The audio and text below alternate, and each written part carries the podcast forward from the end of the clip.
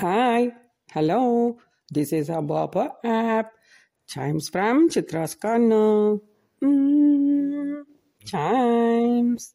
திருக்கோளூர் பெண் பிள்ளை ரகசியம் பார்த்து கொண்டு வருகிறோம். இன்று நாம் காணப்போவது யான் சத்தியம் என்றேனோ கிருஷ்ணரை போலே. மகாபாரதத்தில் அளவுக்கு அதிகமாக பொய் பேசும் கதாபாத்திரம் கிருஷ்ணன் என்பார்கள் சிலர். அப்படிப்பட்ட கிருஷ்ணர் ஒரு முறை சத்தியம் செய்கிறார்.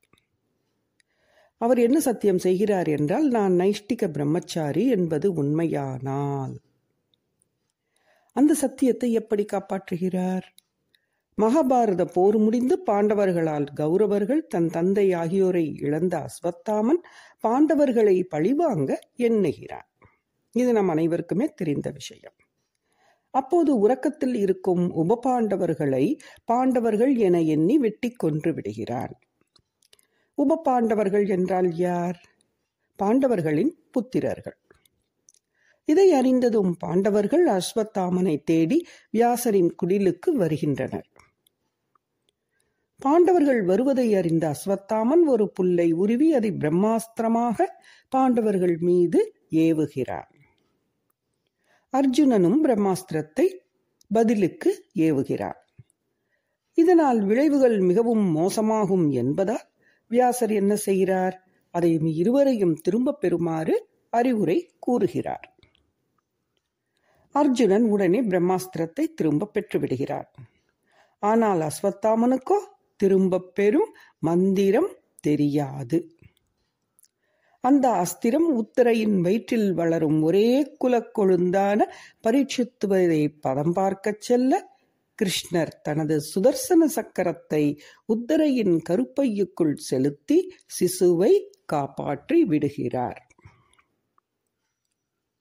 இருப்பினும் அந்த சிசு பிறக்கும் போது உயிரில்லாமல் தான் இருக்கிறது. உத்தரையோ கிருஷ்ணரே சரணாகதி என அவர் காலில் விழுந்து கதறுகிறாள். அப்போது கிருஷ்ணர் நான் எப்போதும் சத்தியம் பேசுவது உண்மையானால் இக்குழந்தை உயிர் பிழைக்கட்டும். என குழந்தையை தன் கால் கட்டை விரலால் நீவுகிறார். குழந்தையும் உயிர் பெறுகிறது. கிருஷ்ணர் சத்தியம் பேசுவாரா என்பது கேள்விக்குறியாக இருந்தாலும் சத்திய சங்கல்பத்தின் காரணமாகத்தான் என கூறிவிடலாம். சரி ஆனால் அவர் நைஷ்டிக பிரம்மச்சாரி என்பது எப்படி? இந்த கேள்வி நாரதற்கு எழுகிறது. பிரம்மாவிடம் போய் கேட்கிறார். பிரம்மாவோ உன் சந்தே சந்தேகத்தை நித்திய உபவாசி துர்வாசர் தீர்த்து வைப்பார் என்கிறார்.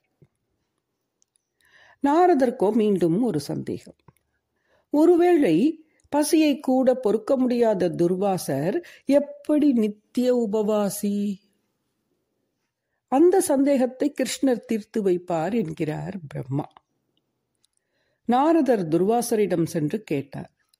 துர்வாசர் சொன்னார் ராம அவதாரத்தின் போது ஒரு முறை ராமர் காட்டினுள் செல்கையில் அங்கு இருந்த ரிஷிகள் எல்லாம் ராமனின் தோள்களின் அழகை பார்த்துவிட்டு ஆகா இந்த தோள்களை நாம் ஒரு முறையாவது பற்ற மாட்டோமா? என்று எண்ணினார்களாம். அடுத்த கிருஷ்ணாவதாரத்தில் அந்த ரிஷிகள் எல்லாம் கோபிகைகளாக அவதரித்தனராம். இதுவே பதினாயிரம் மனைவியர் என்பது ஆண்டவன் ஒருவனே சரணாகதன். மற்றவர்கள் சரணம் அனுஷ்டிப்பவர்கள். அவ்வளவுதான் என்றார். நாரதர் அடுத்த சந்தேகத்தை கிருஷ்ணரிடம் வந்து கேட்கிறார்.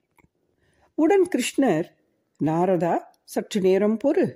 துர்வாசர் இன்று சற்று அதிகம் உண்டுவிட்டார் அதனால் எனக்கு வயிற்றுவலி. ருக்மணியிடம் சென்று சுக்கும் வெல்லமும் வாங்கி சாப்பிட்டு விட்டு வருகிறேன் என்று உள்ளே செல்கிறார். நாரதற்கோ துர்வாசர் அதிகம் உண்டால் கிருஷ்ணருக்கு வயிற்றுவலி எப்படி வரும் என்று ஆச்சரியம்.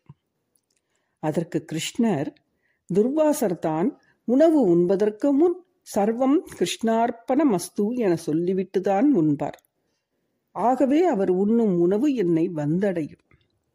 அவரே நித்திய உபவாசி ஆகிறார். இப்பொழுது புரிகிறதா யான் சத்தியம் என்றேனோ கிருஷ்ணரை போலே. எப்படி அவர் நைஷ்டிக பிரம்மச்சாரி என்பது?